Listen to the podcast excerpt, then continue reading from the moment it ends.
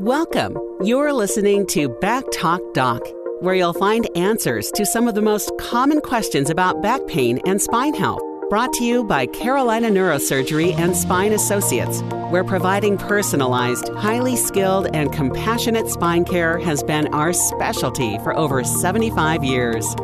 And now it's time to understand the cause of back pain and learn about options to get you back on track. Here's your Back Talk Doc. Dr. Sanjiv Lakhia. Good morning, good afternoon, or good evening, whatever time of day you are listening. Thank you so much for downloading the episode and listening to this next episode of Back Talk Doc. Once again, I am your host, Sanjiv Lakhia, and I'm an osteopathic physician, a DO, board certified in physical medicine and rehabilitation. So I'm otherwise known as a physiatrist. And I have the privilege of working at what I believe to be the preeminent neurosurgical practice in the country. That is at Carolina Neurosurgery and Spine Associates. Our home base is in Charlotte, North Carolina, but we really have outreach throughout the Carolinas and even beyond.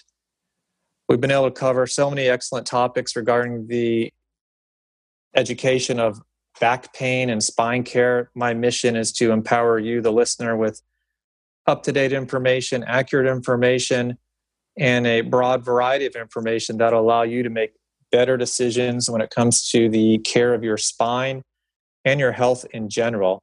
Today, we're going to be interviewing Eleanor McMillan. She's a physical therapist in our office in Rock Hill, South Carolina, and I have the pleasure of working with her on a day to day basis.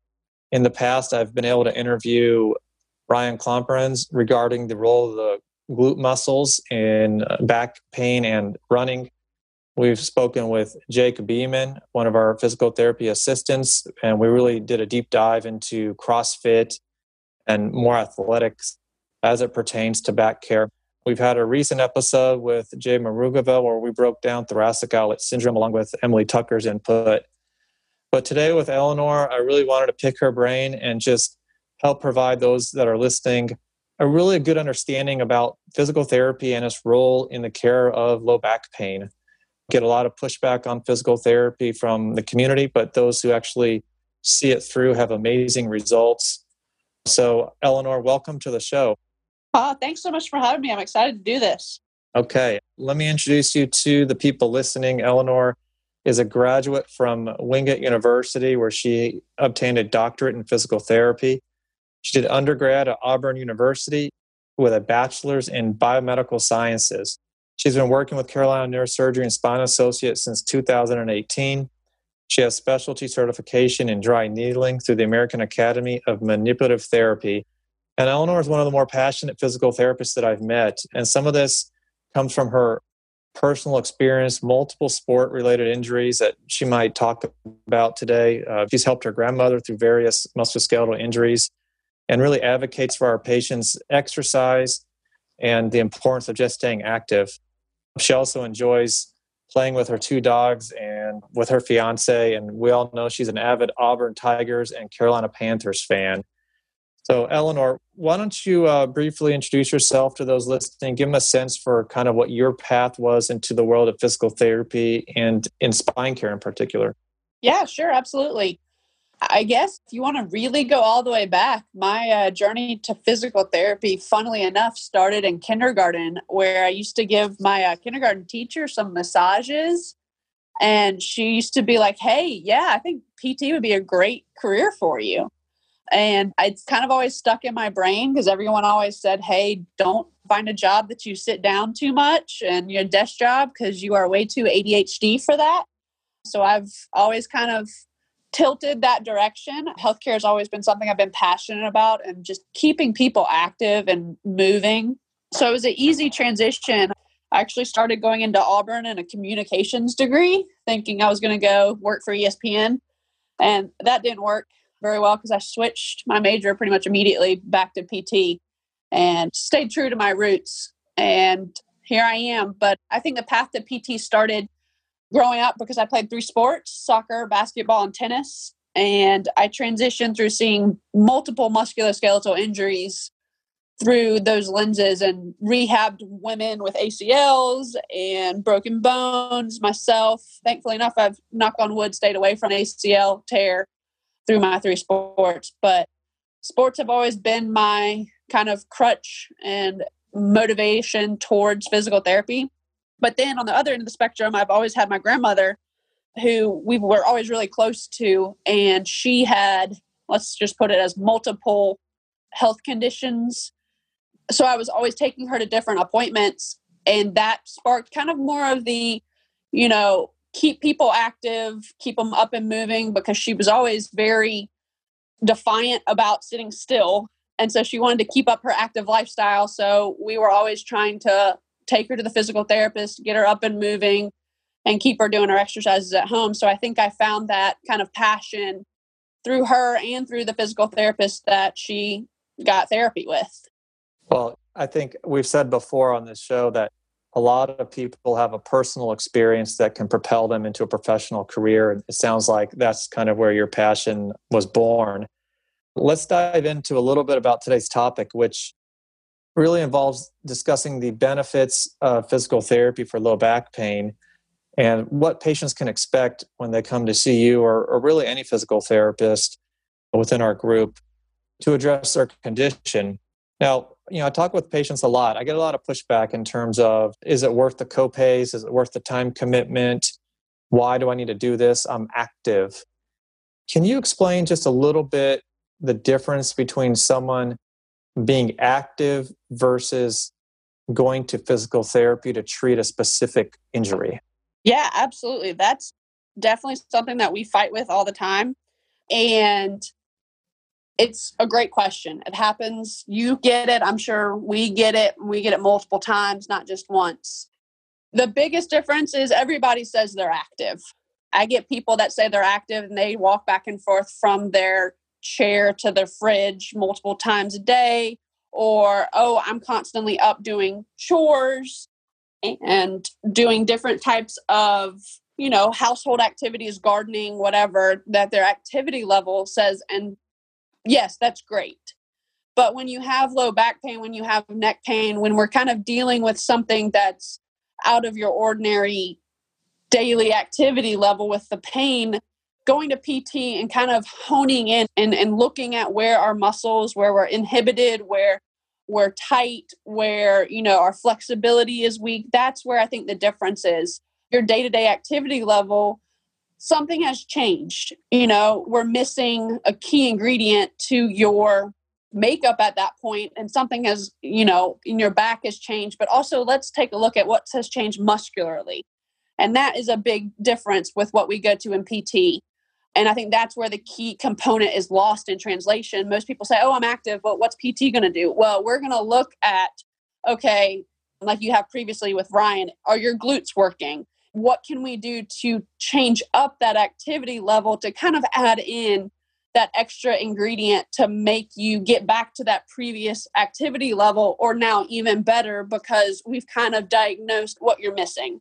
Yeah, exactly. And what I like to tell people is that physical therapy, think of it in the same light you would a prescription medication, so to speak. It has a very specific purpose, a specific strength and frequency that you want to be involved with it. So it's in my mind, it's it's no different than than that.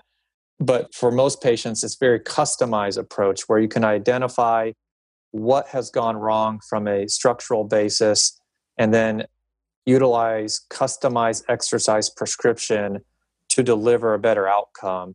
And then when we put it in that light, I think it makes sense. Not to mention, there's a lot of research, a lot of research supporting the benefits of physical therapy for low back pain. Now, if someone comes to see you, can you give them a general sense of, let's just take a few cases in mind. So I want to look at maybe first someone who has low back pain with some sciatic symptoms, and then maybe compare to someone who has back pain that doesn't involve the leg symptoms. And then lastly, I want to kind of get your expertise on your approach to lumbar stenosis. We've done a full episode interview from the surgical perspective with Dr. Joe Cheadle. And if you haven't heard his episode, it's excellent and one of our more popular ones. So feel free to download that. But I'll, I'll let you start. Let's start with okay, I'm, I'm coming to see you. Uh, my back hurts. I just move some furniture. It's kind of shooting down my leg. This happened about two weeks ago, and I've been sent to see you, Eleanor. Take me through your mental workflow about how you assess the condition and maybe put together a plan. Yeah. So, you know, I always tell my patients come in and I want to, you know, get a good background, what's been going on. So it's been two to three weeks. You still having the leg pain. We got to, you know, rule out anything else. And then it's going to be more so what kind of activity levels aggravate it what can we do can we i don't ever want to tell my patients let's not do something because that's i don't think that's a very positive way to go into physical therapy right no one likes being told hey this is not what you should do that sounds terrible to, and you're not going to gain any trust so i think the first thing you do is we find how someone you know goes about their day you find kind of things that you can tweak. Is it okay, you get leg pain when you stoop over to unload the dishwasher? Okay, well, can we put a chair down in front of the dishwasher and then put the plates on top of the countertop? And then stand up from the countertop up and put the plates up. Can we do it that way? Or, you know, can we get a grabber to help you get something out of the dryer? Because that's where your that leg pain, that radicular pain comes out. How can we kind of twist your day up or tweak your day to help out that pain. I think that's the first place to always start. And then it's all right, well, are you getting up and moving? Are we doing things to promote healthy lifestyle, promote that those muscles trying to work, those nerves sending out the right message? Static sitting throughout the day is not going to help us recover. It's not going to help you feel better. So, how can we promote that first. That's before we even start any exercise, any real kind of, you know, hands-on diagnosis of exercise or, you know, how your body's presenting. And then it's okay, we know we have these radicular symptoms. What makes it better? What makes it worse? We've talked through what makes it worse. What makes it better? How do we kind of approach that? How can we, you know, say, oh, just take a break if it bothers you every 20 minutes, but sitting helps? let's sit. And then we've kind of discussed that. So now we're going to go into kind of okay, are your hamstrings tight? Are your hips weak? What's your core look like? Are our hip flexors very tight because we're sitting at an office desk all day? Those are the kinds of things that we kind of look at. And then we say, okay, well, we can kind of work with that. And let's usually your hamstrings are always tight. I probably, you know, but that's not always the problem. Is it, you know, now we kind of sit all day in a chair that's bad for us ergonomically and we have more of an anterior tilt of the pelvis? What can we look at that? So, kind of giving people an idea of where our weaknesses are or where our strengths are, but then we don't have that equal counterpart to help us out with those muscular from the front of the body versus the back of the body. I think that's usually where we start and then kind of progress as to where some of the weaknesses are and in a lot of low back pain, we do have hamstring tightness. We do have hip external rotator weakness, hip abductor weakness, glute weakness, core weakness. And that's, I think, where we start. And then that radicular symptom usually tends to find its way getting better as we kind of take care of those situations that increase the pain at the home. Let's kind of deconstruct that because we went through a lot. I think a good way to describe this is if you're going to PT, first thing you're going to do is take a really good detailed history, really understand what are the things that are aggravating or helping the pain so you can understand what what makes it feel better, what makes it feel worse. And based upon that, then you can make some initial activity modification recommendations. And that's always something I try and recommend. And folks, activity modifications are very, very important if you struggle with any spine condition. I mean, they can be almost as important as any medication, any shot, or any other intervention. Something as simple as getting a footstool to put your leg on when you're working at the counter doing your dishes, or sitting at your desk, or having a standing desk. These little things make a major, major difference.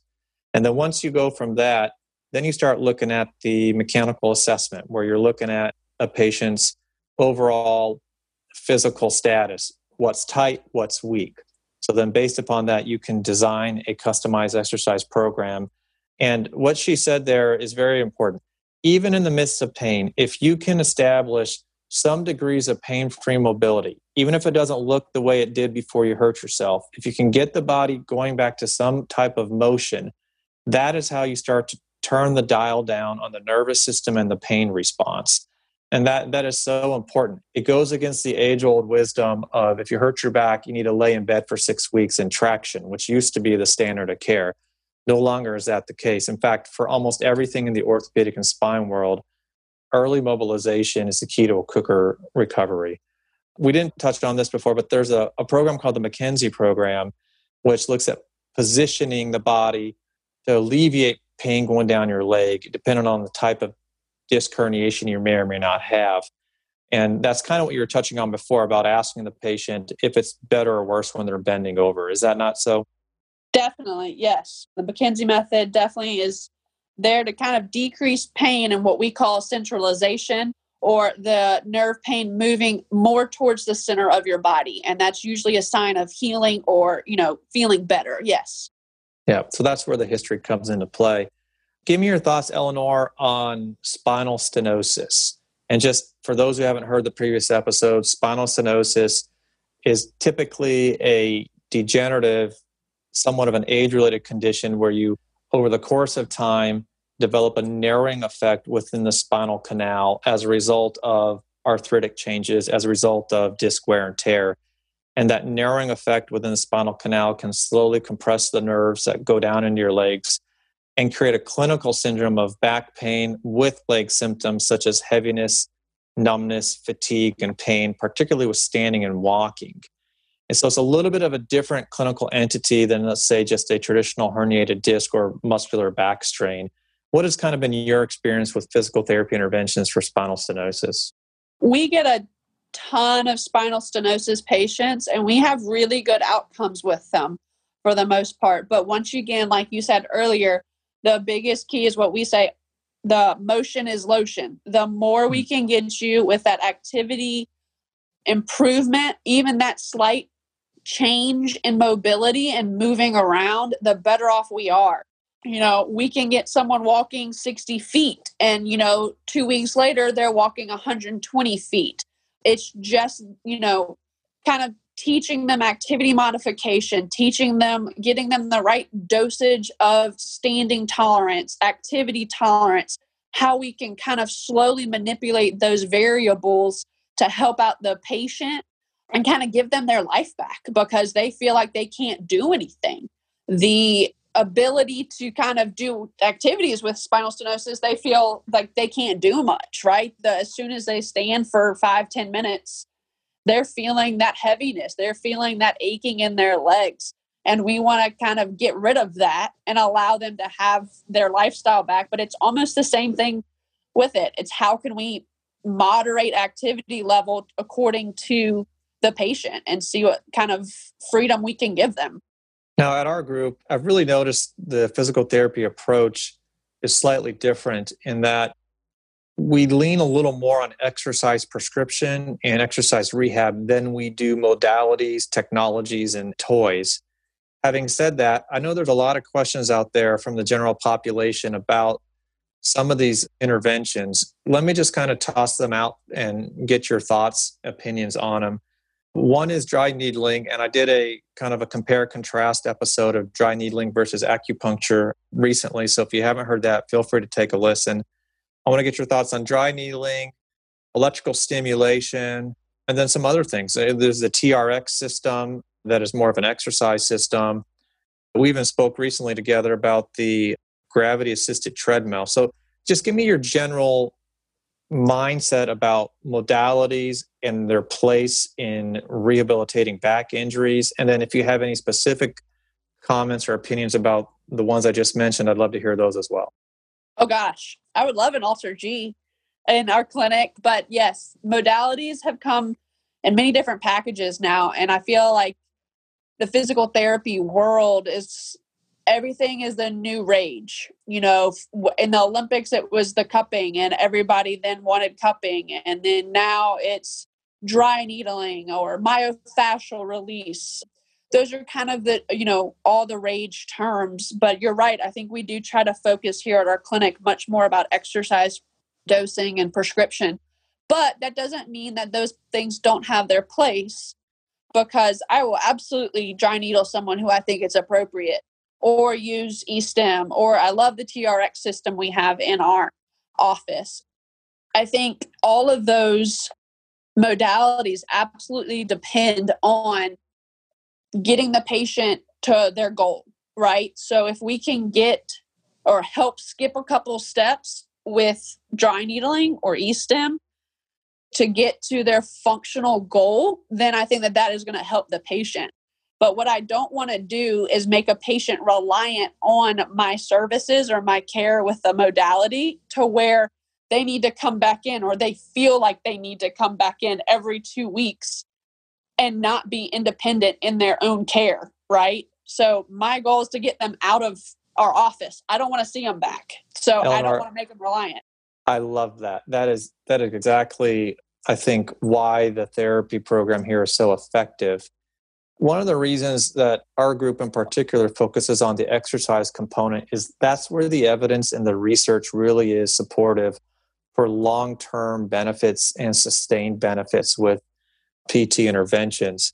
I definitely like the idea of saying that the modalities are tools in the toolbox, but the ultimate goal is functional improvement. And if we're doing our job well, patients should need us less or not at all. And that's really the model that I think is a modern day model. It's what people need. People don't have the time, the money, the energy to come for you know two, three, four dozen visits so, what we really believe, and what I believe personally, is if we can teach you how to take care of your back, put you on the right path with proper exercise prescription, and generally you'll do well. And then you can check back in periodically if you need some dry needling or you need some treatment. And as just as a side note, for those who aren't aware, the TRX system, it's a kind of a, a cable system. How would you describe that for someone who doesn't know what that is? probably like suspended straps that you can hook your feet into and also have handles to grab onto. So it's a great body weight assisted training tool to kind of work through multiple different things. You can work upper body, lower body, core, all with these straps that kind of hook in depending on how you have your setup at home. It is a home setup to where you can do it like over a door hooked up through drywall, different kind of connections at home so you can kind of take this suspension system anywhere with you. Yeah. And then the AlterG is a gravity assisted treadmill that has probably more applications in the orthopedic world to allow individuals to walk or run without significant weight bearing effect on a joint. Is that is that a good description?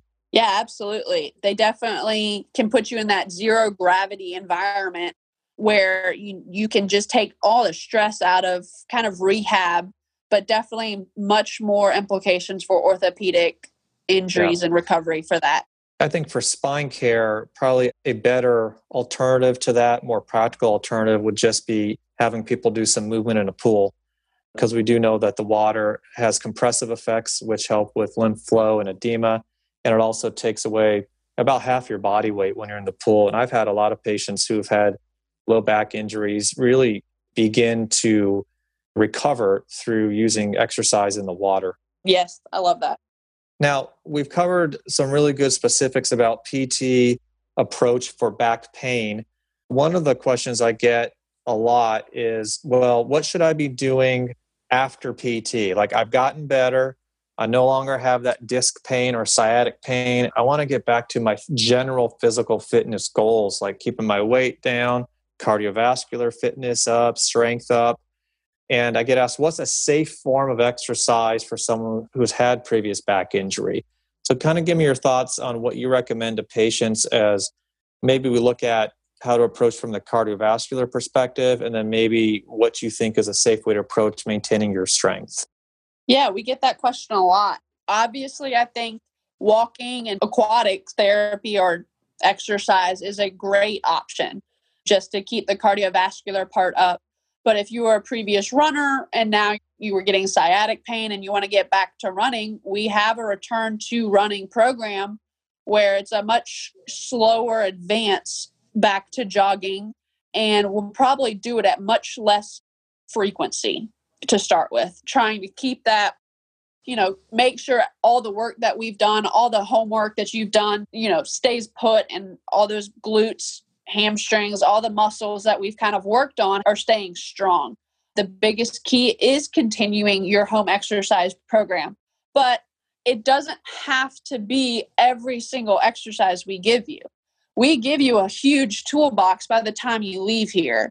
And so that means maybe I pick a core exercise, a lower extremity exercise, a front of the body leg exercise, a back of the body leg exercise. Do about four or five of them a day and then alternate or switch it up. It doesn't have to be every day, it doesn't have to be all of them, but we want to get you to the point to where you can do something consistently. So you know the exercises that really help you help you with your goals. So we want to keep those up. And then it's, you know, I always, my friend coined this phrase, old, not weak, for some of our patients. Now it's okay, you've done all this work and you want to get back to it. Well, I hope when you've left, you almost feel like you're better than you were before. So now you can go do your gardening, your household chores, anything. If you are a golfer, if you, I had a patient in here earlier, it was played disc golf. If you want to go back and do those things, you're now doing them better than you were before because we're activating the correct muscles and you're keeping up with that program. Yeah, that's really good. When the gyms open up, hopefully sometime soon in the midst of this pandemic, people are going to be looking at a lot of options. There's elliptical machines, stationary bikes, recumbent bikes, rowing machines, just to name a few. And I'll, I'll kind of give you my take on them and you tell me if you agree or disagree. I think that for most people, the elliptical machine is probably the best tolerated, least risk if you have, let's say, history of a bulging disc and low back pain. I think stationary cycling can be done well, but if you're sitting and leaning too far forward for half an hour to an hour, it can trigger some disc pain. I've advised people that the rowing machine, which I think is a wonderful all in one exercise for cardiovascular and strength and aerobic and anaerobic exercise, is fantastic if you do it right. And if you're slightly off in your form, it's a disaster.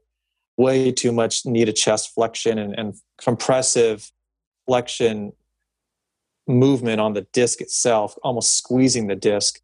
You know, so those are just my general thoughts. I think the recumbent bike might be a little better version uh, for biking where you can have better posture and maintain a neutral spine while while you're on it. What do you think about those thoughts with those exercise equipment? Yes, I completely agree with you. The only thing that I would change is I don't like the ellipticals and I think they're phasing more of them out, but I don't like the ellipticals that have the very large arm swings with the handlebars just because that puts too much twisting on the low back and that compressive force gets a little bit can be a little bit too much. So that's one of the few things. So instead use no hands if you have to if your balance is good. That's going to really charge up that core and fire it up. Or use the stationary handles for if you need to hold on. And i love that. Forward and backward on the ellipticals great. I love the rower I'm a personal user of it, but even there, I have to be super perfect with my form. So I definitely agree with you. If you have low back pain and you are not paying attention to your core and your hips and your back and your chest, you are more than likely, when you get fatigued, going to cause some damage to that low back. So I usually tell most patients to probably stay away from it.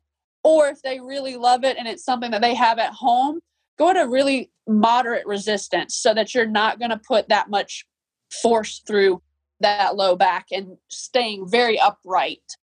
As for the recumbent bike, I love it. There's nothing really that I would say except that it doesn't hit a lot of that posterior chain or the backside of your body enough that to combat how much we sit throughout the day. As for the stationary bike, I agree with you. I think sitting on that seat can get very compressive and you'd have to tinker with it a lot to get the handlebars up to the correct spot. I also have a fair number of patients who love swimming. What's your thoughts on mechanical effects of swimming and some of the different strokes on the low back? I'm okay with swimming. I, I think, you know, to the extent that you're going to do distance, I think the distance bothers you a lot more than sometimes the stroke that you select. Freestyle can put more pressure on that low back. Obviously, I don't really think butterfly should be in your game plan with some low back pain. I like breaststroke a lot and backstroke. I think those all can kind of, in their own right, be very efficient cardiovascular and muscle fatigue activities. But I think it's all done in your correct dosage. That's fantastic. I think you've really given some high yield information for people who are going to listen to this and giving them some direction. So I really appreciate your insights today. I want to kind of just wrap up. I always wrap up my interviews by picking the brains of the people I'm talking to about their health routines. I think health and, and wellness is such an important topic in this country today. And there's my belief is there's no one right way. But I know you're very health conscious. Do you have any uh, strategies or tips that you want to share with people? For the most part, I try to run or get in some kind of cardiovascular activity two or three times a week. And then I think as a woman, I try to lift heavy. Now, heavy is according to what I can lift. I'm not saying go out and lift 200 pounds daily, but I do try to lift heavier twice a week to help out and combat the bone density, the benefits of strength training. I do try to tr- lift a little heavier, and I think that's had tremendous effect on my strength, my stamina, and staying healthy. And I think I would always promote women lifting a little bit heavier than they can think a couple times a week because that's just shown to health out your entire system. As for eating, I am on my own health journey and trying to do better with fruits and vegetables and eating, I don't know, just trying to do better with my fruits and vegetables. Well, look, you're not alone. Everyone's on their health journey with food in particular. So if you have an awareness about it, you're ahead of the game, in my opinion. Do you have any uh, great apps you like to use, favorite books, or other tools as a last kind of parting gift to the listeners? Oh, that's a good question. I was thinking about it earlier. I've not been on any apps or anything like that recently, books. I have taken a hiatus from kind of cell phone usage and and trying to get away from the dependency of my phone and social media. So i have not been on it and i uh, failed you there. Actually that might be the best advice anyone has given an answer to that question. I think detoxing doing a digital detox is a very healthy thing eleanor so don't change that at all listen i really uh, really enjoyed the interview today and uh, you threw out a lot of good stuff for people to consider. And really thank you for your time today. No thank you for having me. It was a joy. And once again thanks for listening. This has been a real pleasure to put together this information for the podcast. Again if you'd like to learn more feel free to check us out at cnsa.com also if you haven't had a chance to take a look at the patient education book i put together you can find that at backtalkdoc.com until the next episode, please take care of yourself and each other. Thank you for listening to this episode of Back Talk Doc, brought to you by Carolina Neurosurgery and Spine Associates, with offices in North and South Carolina. If you'd like to learn more about Dr. Lakhia and treatment options for back issues, go to backtalkdoc.com. We look forward to having you join us for more insights about back pain and spine health on the next episode of Back Talk Doc. Additional information is also available at carolinaneurosurgery.com.